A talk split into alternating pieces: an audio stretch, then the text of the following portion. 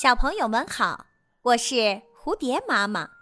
今天我要讲的故事叫《公鸡和珍珠》。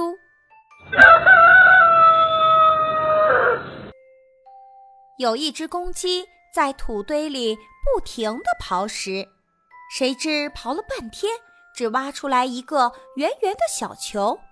那个球是灰白色的，泛着柔和的光泽。公鸡当然不知道这是个什么东西，只是傻傻的看了半天。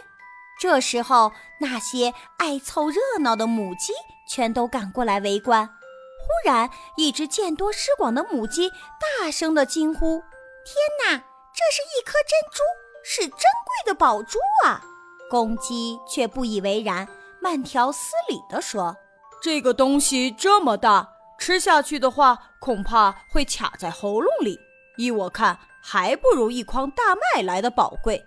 这个故事告诉我们，判断价值高低的标准因人而异，无需强求一致。